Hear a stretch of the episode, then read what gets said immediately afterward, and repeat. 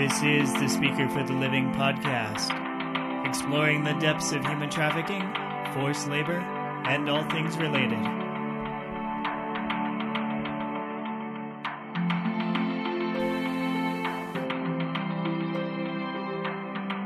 Welcome to Speaker for the Living. This is Seth Dare, and I'm hosting today with special guest Andi Cumbo-Floyd, who is an author of a few different books, most notably, for purposes of our discussion, The Slaves Have Names: Ancestors of My Home, Steele Secrets, and then Charlotte and the Twelve: A Steele Secrets Story. Welcome, Andi.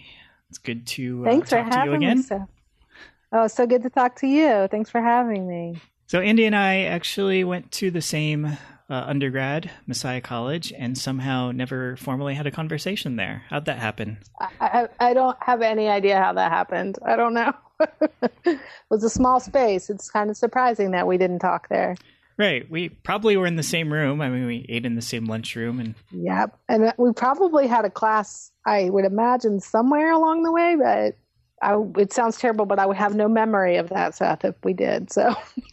So uh, with this podcast, we are focusing a lot on forms of modern slavery like human trafficking, but it's also important to me to discuss history and how we got here and the impact of slavery on how it affected people hundreds of years ago and also how it's affecting us today. So I've been following you for a while on Facebook and listening to things you have to say as you go through your journey. And so we'll go back to... most notably, The Slaves Have Names.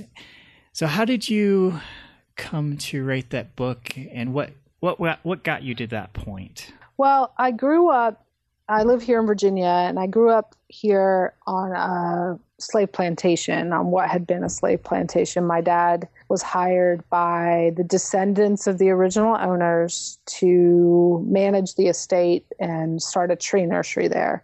So we moved there when I was fourteen. And there was not, it wasn't as if anyone tried to cover up the fact that people had been enslaved there, but there wasn't very much discussion about it. There was and still is a, an existing slave cemetery that was walled off and well noted, um, but nobody really talked about any of the enslaved people. And I didn't even, I mean, I was a teenager, so I was mostly paying attention to boys. So I didn't really pay attention to anything about that until I went to college, to Messiah. And I took a Native American Studies class, and Steve Cobb, the professor there, was just having us read things and teaching me history that I felt like I should have known all along about the Native American genocide and the Trail of Tears and Wounded Knee and all these things. And I, it, it, that was the first moment where I suddenly went, I feel like there are things in our history that people have been purposefully not telling me. Not, you know, not just not me, but not teaching. And slavery was one of those things. And I got an opportunity while I was in college over a summer to work with uh, an anthropologist who was trying to research the treatment of enslaved people during chattel slavery, particularly through their medical records. She was interested in how long people lived, and she was interested in particularly in mothers and what their what happened after their pregnancies and during their pregnancies. Were they still working in the fields? If they were field workers, were they allowed to nurse? Did they nurse on the fields? All those things. And so I was doing some research for her um, because she was working at the plantation where I grew up. And that got me asking questions about why I didn't know more about these people. And then through a series of events that just sort of are the way life works out when you get on a path that's sort of set for you, I ended up doing more research of that nature and eventually ended up after graduate school working at the Martin Luther King Junior Papers at Stanford, where I really honed my research skills and learned a ton about the civil rights movement and the way that slavery created a legacy that we still live with today. And so I got sort of some training. And then a few years ago, six years ago, my mom got very sick with cancer. And I moved home to take care of her and help my dad. And um, so after she passed away. Was I'm that sorry, on the plantation? That was on the plantation. Okay. Yep. So they, my parents, my dad still lives there. So that house is, is still my dad's house. And um, so I was there and I was... Um, After mom passed away, my dad said to me, if you want to write a book, I will pay your bills for two years. so that you can you can get a book done. And at first I thought I would write about my mom, and my mom does come into The Slaves Have Names a little bit. Um, but I ended up really feeling like I should write about these people that nobody talked about, around which there was this huge silence. And it was sort of all of those things in my life combining together that brought me to want to really research these people. Um, and then my dad's graciousness and generosity that made it possible for me to do the research and, and do the writing to write the book. It's probably worth noting at that point that writing was not something new to you at that point. Right. Yeah. So I have a, a bachelor's in English and then a master's in literature and an M F A in creative writing. So writing was what I did. I was a college English professor before my mom got sick. So that was sort of my, my deal anyway. So I was looking for a topic, and this was the one that presented itself. What are some highlights or uh, things that you learned as you went through the process of writing that book? Yeah. Uh, I think one was just, I mean, the title of the book is really important to me because uh, what I did know about slavery up until that point was big, you know, numbers, you know, how many people were enslaved, and then this sort of generic notion that it was bad, you know, but not really why it was bad. Like there, I had not ever thought through why it was bad. I mean, it sounds sort of naive, but I think that's a pretty profound thing that I that I had just never conceived of it as happening to people, to be honest. Like I had just been very sort of distanced from it enough that I hadn't really conceived of it that way. So when I started doing the research and reading about people who have names and who have parents and brothers and sisters and husbands and wives, and suddenly they became part of a framework that I could understand, like the framework of a family, I became very horrified. And it took me a while through the process of research and writing to come to a place where I could deal with that horror in language. So that was probably one of the biggest things. But then, I mean, to learn about just the true day-to-day existence of people who were enslaved, you know, what that day daily life looked like, what that meant, you know, what did freedom really mean? You know, it's very easy to take that for granted. So to sort of weigh out that, and then to also come to terms with the hard reality of this was just the times. This mm-hmm. was the man that owned these people. This is just what it was. And it, it was horrible and it was wrong, but it would have taken an, an immensely extraordinary person to buck that system. And the person, the man who owned the plantation I grew up on, was not that extraordinary in that way. Mm-hmm. Well, you wrote profiles for uh, lots of people that uh, were enslaved mm-hmm. on the farm. Uh, is, yes. What's one of them that stood out to you? They stand out for different reasons, like depending on, so I, I'm still in contact, I'm still doing research, I'm still learning a lot about these people. So mm-hmm. right now, the woman that's in my mind the most is a woman named Minerva, whose brothers were named James Monroe and James Madison, and then um, who lived on the farm. And I just really liked Minerva. I like that she's named for wisdom. I think that's a wonderful thing. Um, and that was, you know, a lot of these people were named for Greek and Roman gods, sort of to make them, not elevate them um, as people, but elevate their status so that the plantation owner looked more powerful. But I love Minerva's story now because I now know her four times great-grand nephew. And mm-hmm. now I know more about her. I know that she, her parents were sent to the plantation owner's son's house in a couple counties over, and they had three more children, one of whom was named Frederick Douglass, and one of whom was named Napoleon Bonaparte. And I just love that they named their children these wonderful names for these powerful people. And they did choose those names. And I know that Napoleon Bonaparte Drew survived through slavery. His last name is Drew. They were all Drews, which I did not know when I wrote the book. And that his family became associated with uh, a boys and girls, boys and girls schools in this part of Virginia that specialized and focused on educating African-American people. And that family is still associated with that school and that place today. So for now, right now, Minerva is most on my mind. You're probably familiar with Orlando Patterson's concept of social death. the idea that some people are not really a part of society. And in fairness, lots of poor people throughout history couldn't write, couldn't tell tell their story. And even more so with slaves, where they're really not part of society anyway, they're property. So what is it like to try to unearth that and even think about that it is hard to find out some of it, and maybe it's a different type of history? Yeah, it, it's something I really still, I still struggle with when I talk about the book, because one of the critiques of the book is that there's not enough information about these people. And so in the book, I do a lot of imagining what their lives were like, because there just is not, there just isn't information.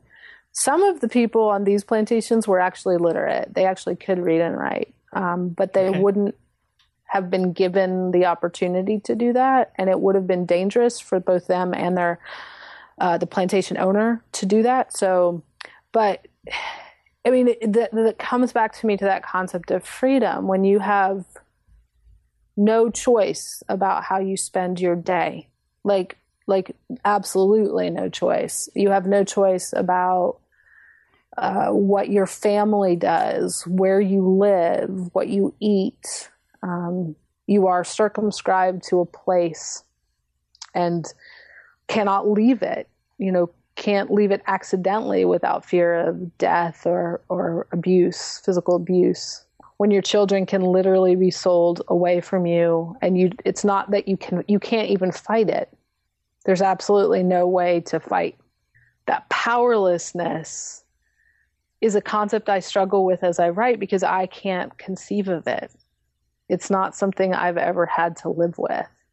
And while the conditions of slavery were often absolutely horrendous, you know, the living conditions, the working conditions, um, it is often that powerlessness, that lack of agency that haunts me the most, um, because I don't know what it is to not, to not have agency, to not be able to fight for what is right and what is mine. Yeah. So when you were researching, did you find records where people were listed as property? Oh yeah, absolutely. So one of the most, um, powerful, important, and hard documents that is in the collection at the University of Virginia, which is where the Cock family papers are, where I did most of my research about these individuals. Um, there's a really comprehensive inventory of people. And so at Bremo Plantations, where I was writing about, there are three separate plantations, and it can be hard to, they're all connected. They were all owned by the original owner and then his sons, but it can be a little hard to tell where individual enslaved families were living. And this inventory actually not only tells me what plantation individual people were on, but it tells me, it gives me family groupings. So I know who parents were. I know who children were. Um, I know who some of those children married and who some of their their children were. So I had three generations, which doing African-American genealogy during slavery is almost impossible. But it, but it's an inventory for tax purposes, because he's paying, you know, the master is paying taxes on these individuals, just like he would on his cattle. There was also another document where I got very excited. Anytime I see, anytime you see names of enslaved people in documentation, it's a cause to celebrate, because their names mm-hmm. are not often listed. And so there was a list of names on, on a sheet of paper. And uh, I was really excited, because I thought, oh, another list. And I flipped it over. And it, it took me a little while to figure out that that second list was actually a list of the litters of puppies. So the same, literally the same piece of paper, one side are listed human beings and one side are listed dogs.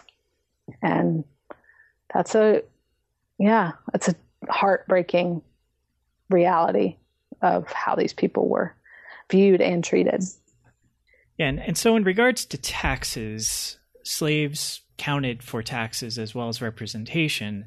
And the major way that in the United States at that time that they figured out how much taxes people owed, especially in the South, was based on property, and that form of property was slaves. Right, right. So enslaved people counted as an, an enslaved person counted as three-fifths of, of, of a white person for tax purposes, for representation purposes.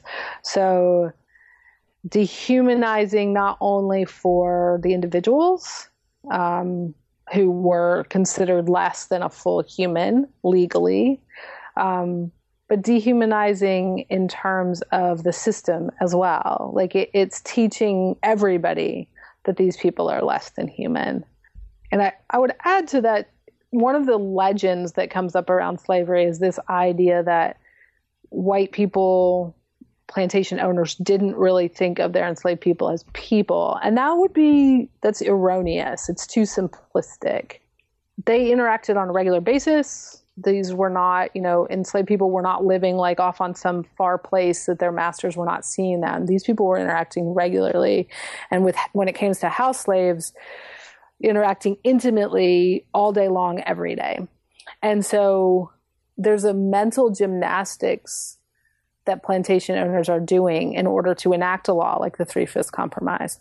They're really compartmentalizing and really doing some mental work to convince themselves that it's okay that these people that they know are people, because they interact with them every day, are not actually worth the same thing that they are.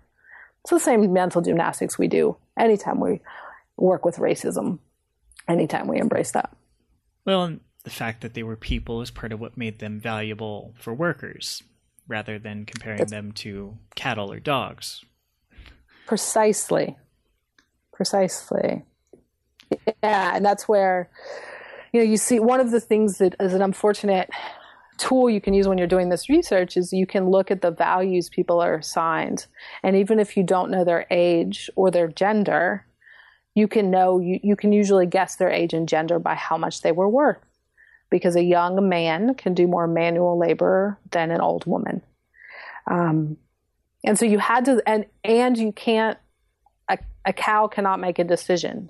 You know, so people can, though. So they are more valuable than animals. Um, so, you know, sometimes they talk about the hierarchy. I'm not sure I'm going to I'm going to count on plantation owners of ha- having that clear sense of things. But um, they definitely were literally monetarily more valuable than any animals on the plantation.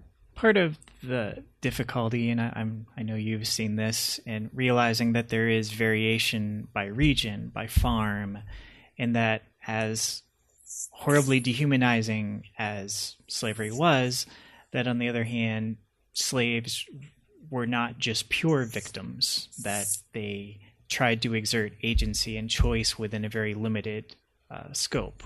Oh, absolutely. Yeah, that's a great point. Yeah, I mean, Sally Hemings is the example of this that comes to mind. She was Thomas Jefferson's, uh, I always struggle with a word here, companion maybe would be the word I would choose.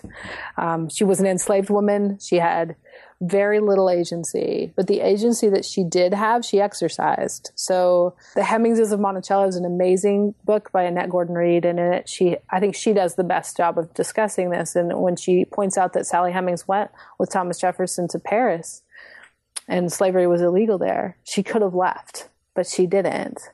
Um, and we'll never know her motivations. We don't have any of her, any of Sally Hemings' writings anywhere, mm-hmm. but they were probably complex. You know, to leave would require her to live in a place that she didn't know. It would require her to leave her entire family. Um, it would require abandonment on some level. To be free would have meant she left her family in slavery. And there is the very good possibility that she had, on some level, affection for Thomas Jefferson. We have no idea because we don't know what she thought. Um, but to discount her ability to take some level of action would be to do her a disservice. You know, it would be really to say she had no mental faculties, when of course she did. She was brilliant. So, and that was true on every plantation everywhere. You know, people are, I always think of the enslaved men who were often the foremen on the plantation. The foreman at, at the Bremo Plantation was a man named Primus. And the the kind of negotiating he would have to do to both manage the enslaved workforce and please his master takes an immense amount of skill, an immense amount of fortitude, an immense amount of emotional intelligence, and to use it for good. You know, I, I like Primus, so I like to imagine that he, he used the power he had to benefit the other enslaved people on the farm. And so we have to, we have to think about these things complexly. We can't just simplify. Mm-hmm. So you've mentioned how slavery is this abstract thing, this bad thing. You chose in The Slaves Have Names to imagine some of their situations along with uh, a lot of facts that you had. Mm-hmm. And then you went and wrote two young adult novels. Right. So, so was part of that to make it something more than abstract details, to try to emotionally connect with this thing? Yeah, I mean, part of it is that I can ima- I can fill in a lot of gaps when I can just make things up. And there's an there's uh, an emotional intensity that comes to a narrative that is whole, um, that is very different than a narrative that is pieced together. And so I really wanted to write books that would be more, they're more accessible. It's more accessible to people. And that's part of the reason I wrote them as young adult novels too. But I also wanted to tell some twenty-first century stories so that it became clear that this legacy is still very alive, that the legacy of slavery is still living quite strong, and that we need to understand that in order to, to heal. Mm-hmm. So in Steele Secrets, you came up with the character of Mary Steele, who happens upon a cemetery and the ghost of a slave, and goes from mm-hmm. there in her journey. Uh, mm-hmm. How did you come upon that character? Uh, Mary is who I was when I was seventeen, except she's way cooler than I was. Like, I wasn't very cool. Right. Um, well, you're, you're the writer, so you can do that. That's right. I can just make her like whatever she wants. But um, yeah, so she's based on me. I mean, and, and I wanted that. I did that intentionally and also unintentionally in the way I think all writers do, and that I know her best. So it's easiest for me to write a character based on myself. But I also wanted her to be just a normal teenager. Like, I wanted her to be accessible in that way. I didn't want her to be strikingly gorgeous or, you know, a genius or anything. Like, I just wanted her to be normal, because I feel like one of the things that we forget is that normal people can make a real difference when we take action for things. So, so that's where she comes from. Mm-hmm. So as part of that journey in both these books, you've mixed in lots of fiction and then some exposition on from, from her point of view about the reality of the situation and looking back in history and so on. So what was it like to balance fiction with telling, I guess, more factual information? Yeah, it's a big writing task. I mean, it was a hard, it's a hard task for me because I'm trained as a nonfiction writer. I mean, my degree is in creative nonfiction. And, and so I actually never thought I would write fiction, because I find the actual world quite fascinating. But there are some stories that need to be told that can't be told as they are for lots of reasons, privacy reasons, um, information reasons. And so it was a different experience in that I, well, I got to make the place and, and create the, the plot line, but I got to give Mary what I think now. I got to have her be far ahead of where I was when I was sixteen and seventeen years old, um, in terms of realization about racism and slavery, in terms of understanding her community or having the opportunity to understand her community. I grew up in a very open-minded house, but in a still a pretty sheltered world. And so uh, Mary got to break out of that shell a little bit more than I did as a teenager. And I really wanted a chance to honor that. So the exposition piece is, it's me trying not to be too pedantic, but also trying to make some very clear points about what Mary is learning and seeing as she's going through these experiences. Mm-hmm. I think you did a good job of that. Uh, there's major books that struggle with that, honestly. And, uh, but it's also, it's a, it's challenging to write about slavery, I imagine. Mm-hmm. And uh, were you concerned at all about just the challenge of writing this type of book and what type of response you would get? Yeah. It seems like it's been overwhelmingly positive, hasn't it? Yeah, for the most part, it has been. I've, I mean, the critiques I've gotten, for the most part, have been sort of unfounded. I mean, I don't, I, I've gotten some critique that was very well founded, and I take that to heart. But some of it has come out of misconceptions about racism or slavery or those kinds of things. And those mm-hmm. things are just things I dismiss. But, um, I mean, I have gotten a little backlash, and it's completely fine that I've gotten it, about being a white woman writing about slavery and selling books about it, because it feels, as best I can tell, to these people like I'm co-opting a history that isn't mine. And I honor that, and I certainly understand it. And yet I know I need to keep writing these things. Um, I have access to an audience that most people of color don't have access to, because of the history of racism in this country. And so I want to use the privilege and power I have to keep telling these stories. So, but by and large, yeah, the response has been really good. I'm not really a fearful person by nature. That's just not how I'm made. And so I didn't really worry too much about the backlash.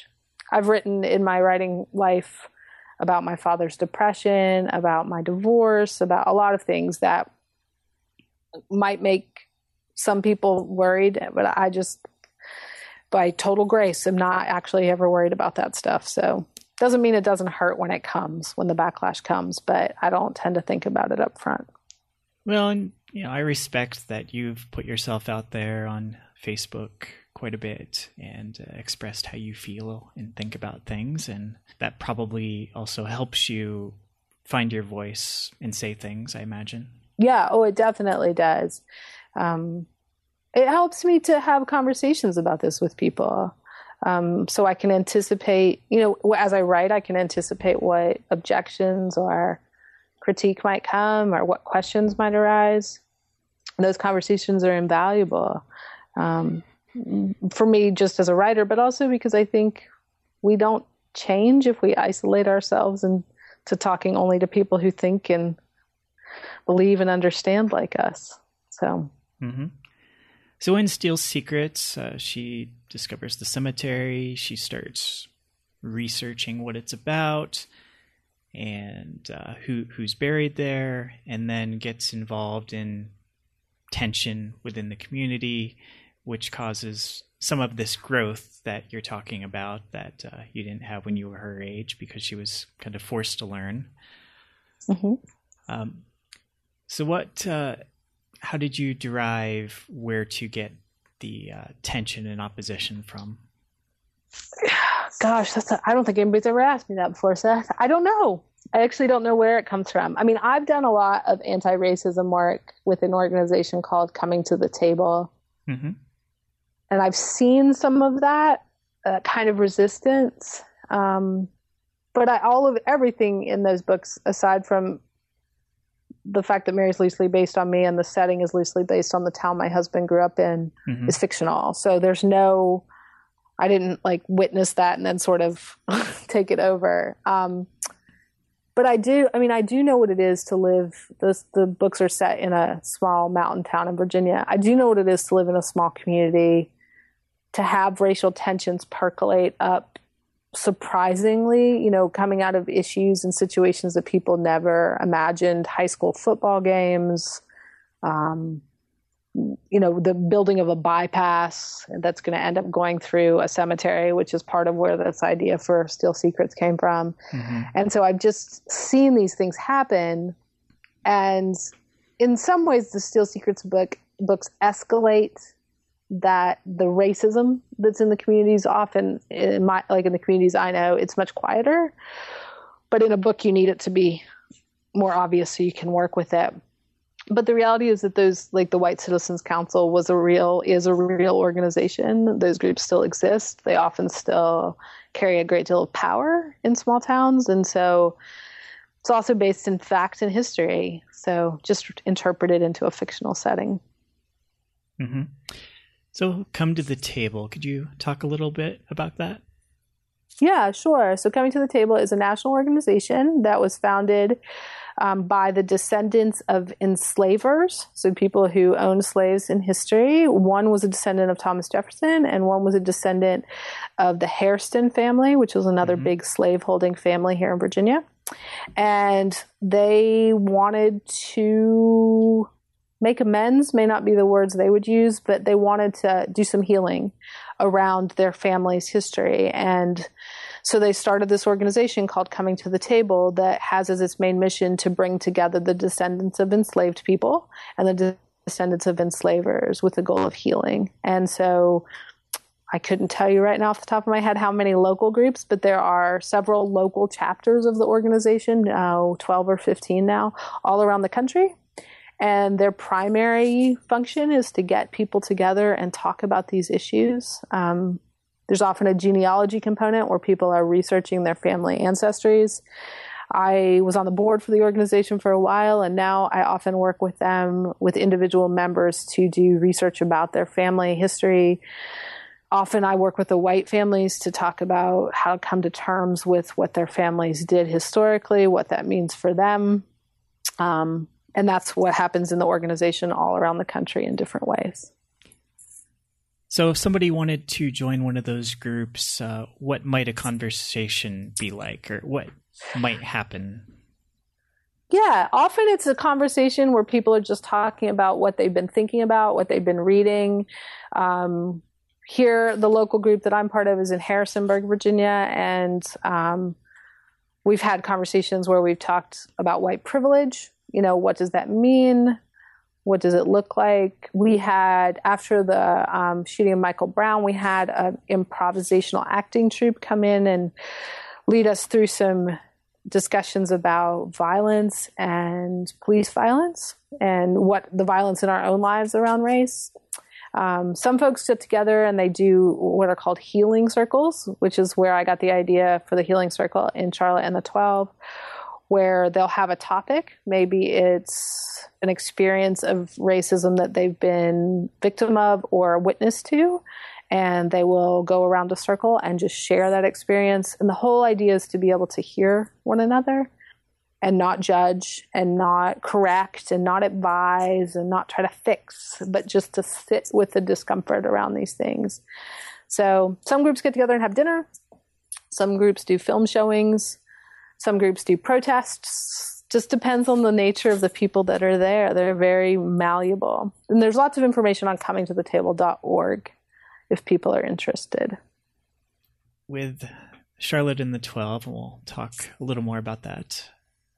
But mm-hmm. uh, as far as how it ended, coming into conversation and uh, getting away from some of the approaches where we get people not listening to each other, where we have people denying racism, we have people crying out racism, and that sometimes the conversations just break down completely. And seeing mm-hmm. something that was really oriented toward healing, it was a, a really, not just a nice sentiment, but it, it seemed helpful.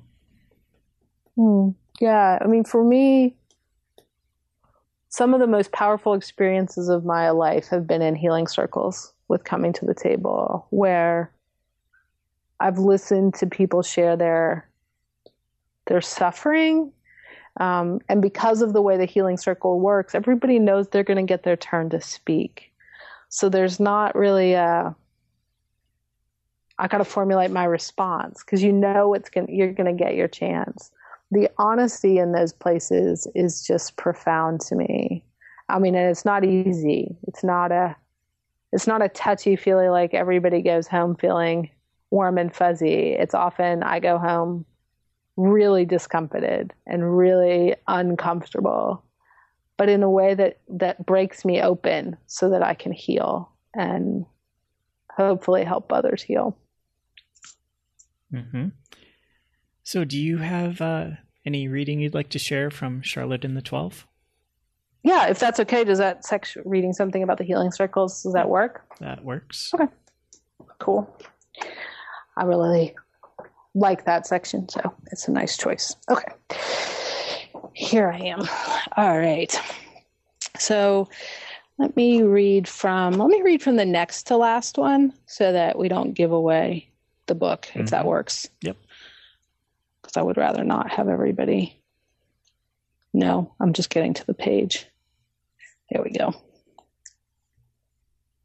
So if anybody is interested, this is page one eighty-seven of Charlotte and the Twelve. Within three hours, the room was full of people, mostly the parents of the children who had died, but a few of the folks from our healing circle the other day were there too, former students and community members, and I was suddenly very aware that what we had promised Popson, Granger, and Tomlinson, a quiet, intimate space to share, was gone. I didn't think they'd be too thrilled with that. Mom and Isaiah must have had the same thought because they were down the road a ways, so that they could explain to the men what had happened since we last spoke. It seemed wise to me. Better to have the men lose it out there than in here where people were already pretty stirred up. I had had two conversations with two mothers already, Terrence's and Davy's moms, that made me nervous that things could get ugly, no matter what we did. It's not a quiet, peaceful space when a seventy-five-year-old woman tells you that she's going to stab her cane through the throats of the men who did this. Things had gotten out of hand, very out of hand. Mister Meade decided to go ahead and ask Stephen Douglas to come down and bring a deputy or two with him, and I was glad they came and that they came in plain clothes. I felt better with them there. As much as the police were partially to blame for this horrible, horrible situation, I still was a white girl who had grown up to trust police officers. Well, Marcy, not so much. She liked Stephen well enough, but she'd once told me a story about how her grandmother sat her down and said, "Now, when you see a police car, you walk slowly in the other direction. You don't run, you don't look nervous, but you go the other way." Hence, while I was glad the deputies came in plain clothes, we didn't need people feeling even more nervous than they already were. At two p.m., I looked out the window to see Mom and Isaiah talking with all three men by the side of the road. Missus Popson was there with two other women, Granger and Tomlinson's wives, I imagined. From the way the men were standing with their feet wide apart and Mom's attempts to lay a hand on an arm now and then, I figured things weren't going well. But we had people here now who needed to talk, so I caught Micah's eye. He nodded and began encouraging people to take a seat. I sat with my back to the door because no one else was and waited for everyone to settle. I could feel my heart in my ears, and I thought for sure I would need to hydrate soon, since I was pouring out half my body's weight through my palms. I had no idea what I was going to say, but I knew something needed to be said, and for reasons I still don't understand, I knew I had to be the one to say it. When everyone was settled in a chair, I began. My name is Mary Steele.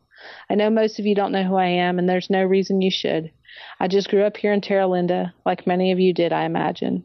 I saw heads nodding. I'm here in the school today because I care about it. I care about its history, both the good, amazing, fun things that happened here and the horrible ones. Mm-hmm, someone said from across the circle. I'm also here because my friends care about this place. Many of you know Micah and Darren Tyndall, the two men who have kept the schoolhouse standing for over fifty years. People nodded in their direction. You may know Mister Tom Meade, the school, high school history teacher, and Shamila Meadows from the Historical Society. And these are my friends, Javier, Marcy, and Nicole. We all care about this place and the people who love it. I took my time, even though I wanted to flip over my chair and bolt out the door. I looked each person in the eye because Mom had taught me that eye contact establishes connection, and I needed them to, and I knew I needed them to see me for real in order to say what I needed to say next. Yeah. Oh, thank you, Andi. So this You're welcome. took place uh, with Mary Steele being the lucky person who gets to meet more ghosts, this time in a school. That's, so could you talk about right. the schools for me? Sure. So this is set in a Rosenwald school, and Rosenwald schools were schools built across the South uh, for rural African-American children. And they were funded in part by Julius Rosenwald, the man who owned Sears and Roebuck. And the idea was that Mister Rosenwald would give a certain amount of money if the county That was the local government, still is here. And the black community also contributed funds. And so until these schools started being built in the early twentieth century, most African-American children in the rural South were not educated. Obviously, schools were still segregated, and many white children did not get to go to school. If they did, they went to a one-room school, two-room school. But black children almost never had that opportunity.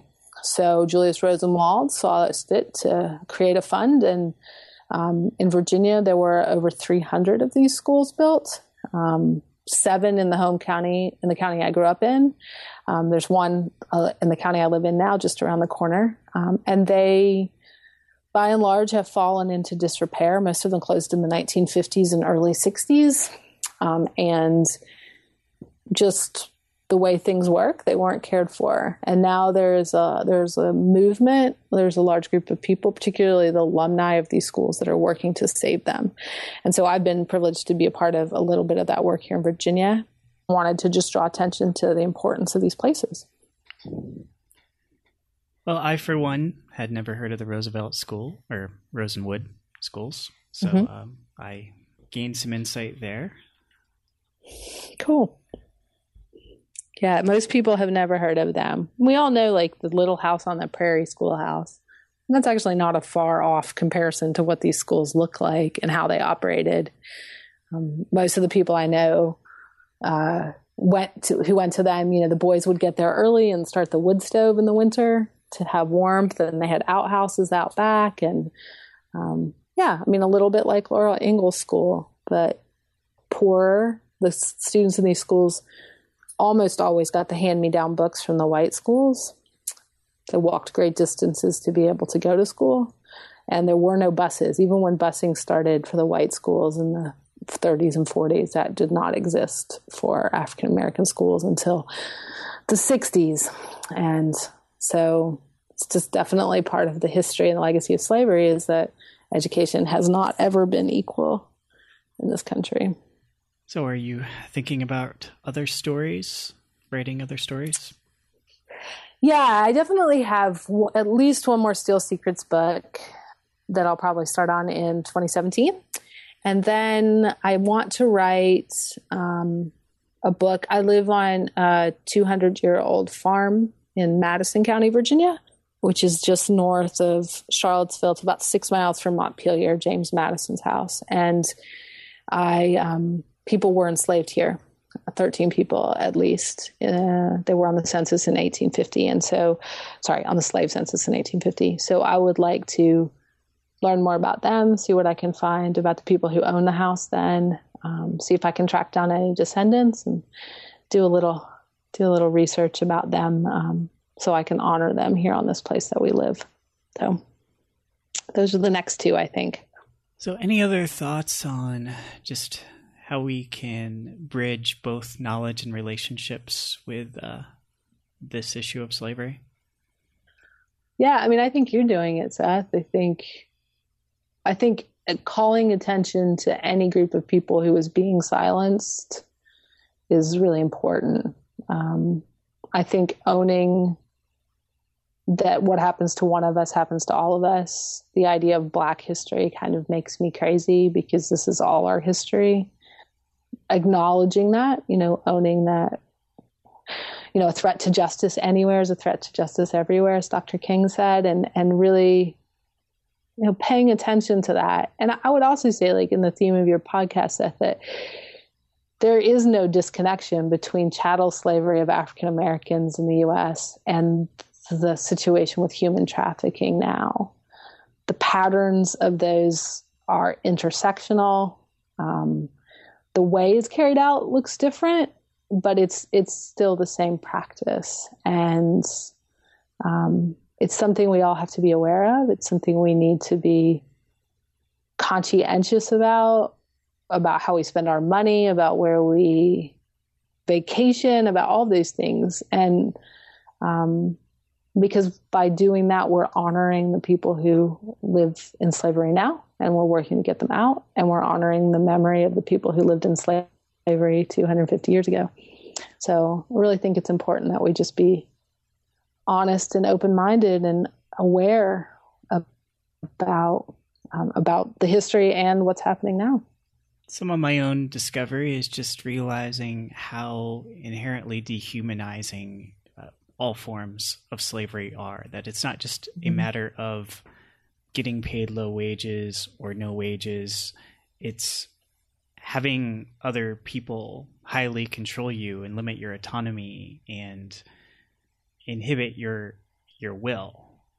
And mm-hmm. that is a really horrible thing that intersects with a lot of other, um, it intersects with laws, sometimes even well-meaning laws, with prejudice, with uh, the economy and all of that. Yes, absolutely. I mean, it's definitely a, yeah, it's, it's an issue that it's an issue that can be absolutely overwhelming. You know, this, and it's not just an issue, the, the situation of slavery now and the historical situation of slavery are just monumental. And the impacts of those are, like you said, they reach into all aspects of our lives. And so that can be really daunting, and it can make people want to sort of turn off and tune out. You know, what can I do about something so bad? But the reality is that you can do a lot of things if you just take the small actions before you. Um, make the best decisions you can. Don't don't turn away. Don't like don't pretend like it's not happening, because it, it it is, and it, and we can change it. Agreed. I, I'd really like to see lots of these conversations get to be more honest and acknowledging other people's experience, uh, for people to see that there's something different about American chattel slavery, where it ended up being identified with Black people, where Blackness got associated okay. with it, and that that notion made it last as a form of social control and and other forms of slavery after the Civil War. Well, while also um, recognizing, yes, there's lots of white people and and other, you know, every race and ethnicity that has had their challenges in our country and abroad, and, and those stories matter too, but that doesn't make this story any less relevant or important. That's exactly right. That's exactly right. And I think that that point you make about the link between race and chattel slavery is, it's something we don't like to acknowledge, but the reality is we codified racism. We still codify it in some ways. And we taught ourselves as Americans, all Americans, no matter what your ethnicity, to think of Black people, of African-American people, as lesser. And until we're conscientiously fighting that, it's not going to change. Like, until we're actually working on that. And yeah, as you said, it doesn't belittle the hardships or the suffering of other people. Absolutely not. But it definitely is something that is unique to America. I think it is our biggest issue as a country, our biggest wound. And I feel like we have to really gaze at it and let the light and the air get to it before it's going to get healed up. Well, I didn't learn in school or otherwise until maybe five years ago about uh, peonage and convict labor and mm-hmm. and similar things that occurred after the Civil War, and how most mm-hmm. of them were pretty common until the forties, and how there were things still happening uh, in terms of social control until the sixties. And when I realized all that, it made me really, really mad, and showed me just how much we don't talk about. And That's I, right. I don't know how we're supposed to improve our situation if we don't even recognize what happened in that hundred-year span. That's right. Yeah, I mean, the I mean, Slavery by Another Name. If somebody wants to read read a really good book, Douglas Blackmon, mm-hmm. um, uh, the New Jim Crow, Michelle Alexander's book about the penal system now. And those are just two great books to sort of educate ourselves about the legacy of chattel slavery, the way it was reinvented, the way it's being reinvented now, um, and what we need to see so that we can really, we can work on it. I mean, I really believe that most people in the world, I'm not going to go so far as to say all, but most people in the world genuinely don't want to think less of other people because of their racial identity or their ethnicity. They don't want to be racist, um, most people. But I do believe that we all have, we're all taught to be racist. And so unless we're going to fight it, it's just going to be part of who we are and, and what, what we believe. And, and we're going to keep recreating systems that perpetuate that reality. And, you know, it's hard. It is immensely hard. You know, you watched on Facebook once, Seth, where I got called out on white privilege, and it is painful. It hurts a lot, and it takes a lot of wrestling and struggling. But to get on the other side of that, there's just a freedom that comes, um, and I'm nowhere near done breaking free. There's just no way I'm near done. But I'm freer than I used to be, and it feels really good to be just aware, you know, and, and to deal with the realities of what I believe and what's wrong with what I believe, and, and to work to make it right. There's a really a lot of huge amount of grace in that.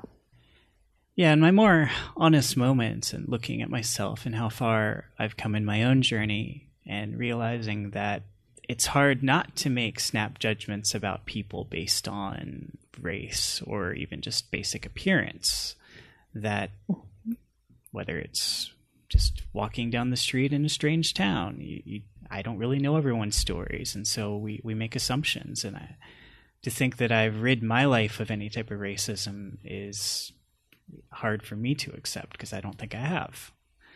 Mm-hmm. Uh, but I am at least trying to be aware. Right. And I feel like that is a, I really think it's a journey. And it, I think, I mean, I think that one of the things that we do is we, we put ourselves in situations where we're not comfortable, you know, where not everybody looks like us and not everybody thinks like us. And, um, not everybody has lived the life we have. I mean, that's part of why I had not ever thought about people that were enslaved on the place I called home. Like the place I still think of as home was because I never had encountered or spent time really in conversation with someone for whom their grandparents, that was their reality. And as soon as you start doing that, oh my goodness, the way that you can see how much you don't know and how much your experience is not normative, is that's the first step. But it, I mean, it's uncomfortable. Like it's really hard to sort of be out of your comfort zone and engage with people who, who are going to disagree with you. But that's, I mean, it's not a hard step in terms of making it happen. It's just a hard step in terms of choosing to do it. Yeah, that's a, a good challenge, or at least I'm feeling challenged about it. So you uh, have a website? I do. My website is andi lit dot com, and uh, andi lit dot com. And you can find information about my books there and what I do as a writer. Um, and I, yeah, so I, I try to post there pretty regularly and keep up to date on things. And um, yeah. And, uh, I, I had taken some online classes from you, uh, f- several years ago, and mm-hmm. those were great. Uh, what, what services are you currently offering? Oh, I do mostly editing right now. Um, so I do content developmental editing for writers and every genre that's out there. Um, I love working with new writers. So that's one thing that I'm especially big on. Um, but I also teach, I'm teaching a class that starts January first. It's totally free. It's called Discover Your Writing Self. And it helps people explore what they're writing, why they're writing, who they're writing for, and the ways that they can write most effectively in their lives as they are now. And people can find that if they go to my website, andilit dot com slash D Y W S Jan two thousand seventeen. Um, maybe you can put that in show notes, Seth. But um, yeah, so that's there. And then I also do coaching for writers, and I work with people that do all kinds of writing. So a couple of my clients are people that are writing about their family histories with slavery. Others are writing theology textbooks. Others are writing fantasy novels. And um, I just help people kind of meet their goals and think through what they're doing. And um, I love it. I love everything about my job. But I do that work so that I can do the work where I research slavery and write about it. It fuels my real deep passion. Well, thank you very much for joining us today. It was good to talk with you again. Thanks for having me, Seth. It's been really nice to be here. And uh, I will definitely be including your information in the show notes. So if anyone would like to uh, go to Andi's website or read any of her books, I'll make that easier for you. So until next time.